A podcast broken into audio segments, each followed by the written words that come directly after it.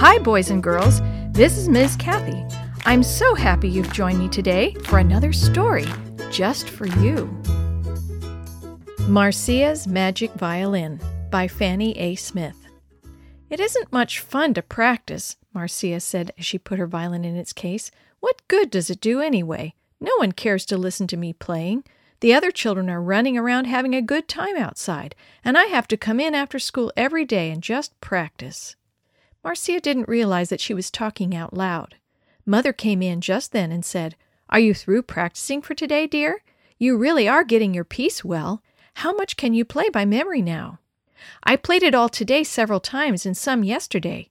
Do you think I'll have it for the recital, Mother? It's only a little over three weeks away. Oh, yes, it sounded very good today, much improved. Marcia felt better after that and said, You'll help me when you can, won't you? I want it perfect. Yes, of course. We'll begin really working on it tomorrow. It is the prettiest piece you've had, and I enjoy accompanying you on the piano. Now you may rest until supper time, or go out and play with the children.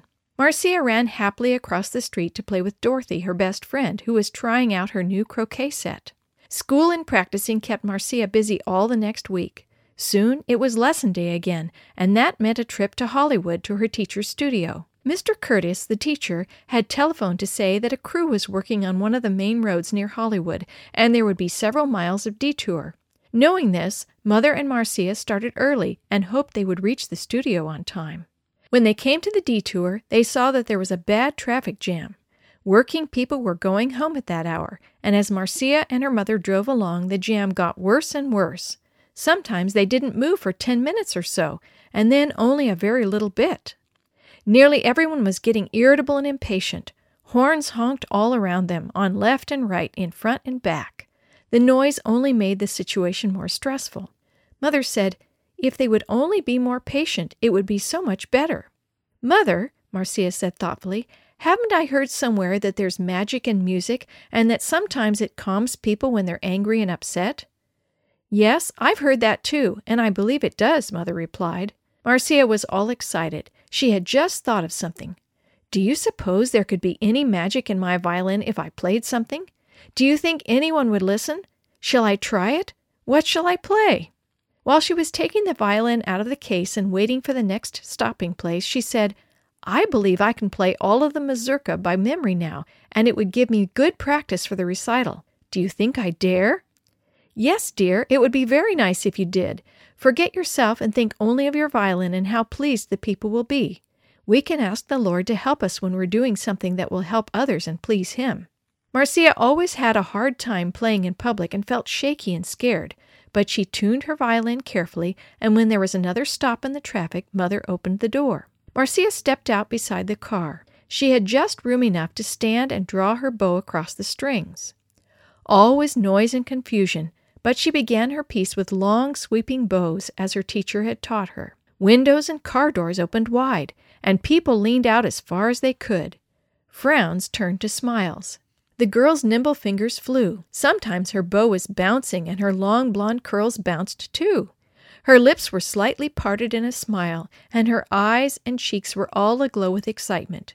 She made a charming picture.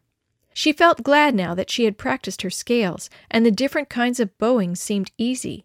It was fun, now that she could do it right. She played as she had never played before. The happy faces all around her were thanks enough. When she finished, there was a hearty burst of applause from the cars around her. The people clapped and waved and called, Thank you, thank you! She smiled and bowed and waved back. They were still waving and smiling as they turned off the detour onto the highway again. Oh, Marcia said breathlessly, that was fun, Mother, and I wasn't a bit scared. I believe they liked it, and it wasn't hard at all. I'm glad I practiced it so it's easy now.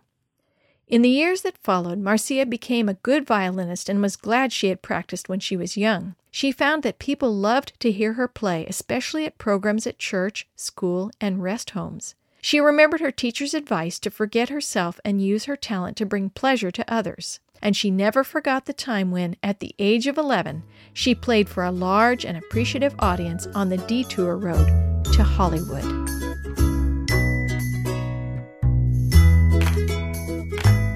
The story you have heard today is from Guide's Greatest Stories, written by various authors and compiled by Randy Fishell, and used with permission from the Pacific Press Publishing Association.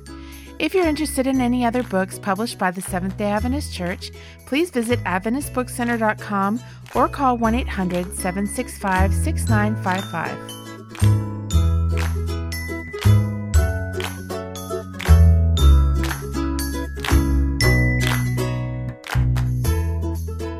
This podcast is a production of the Carolina Conference of the Seventh day Adventist Church.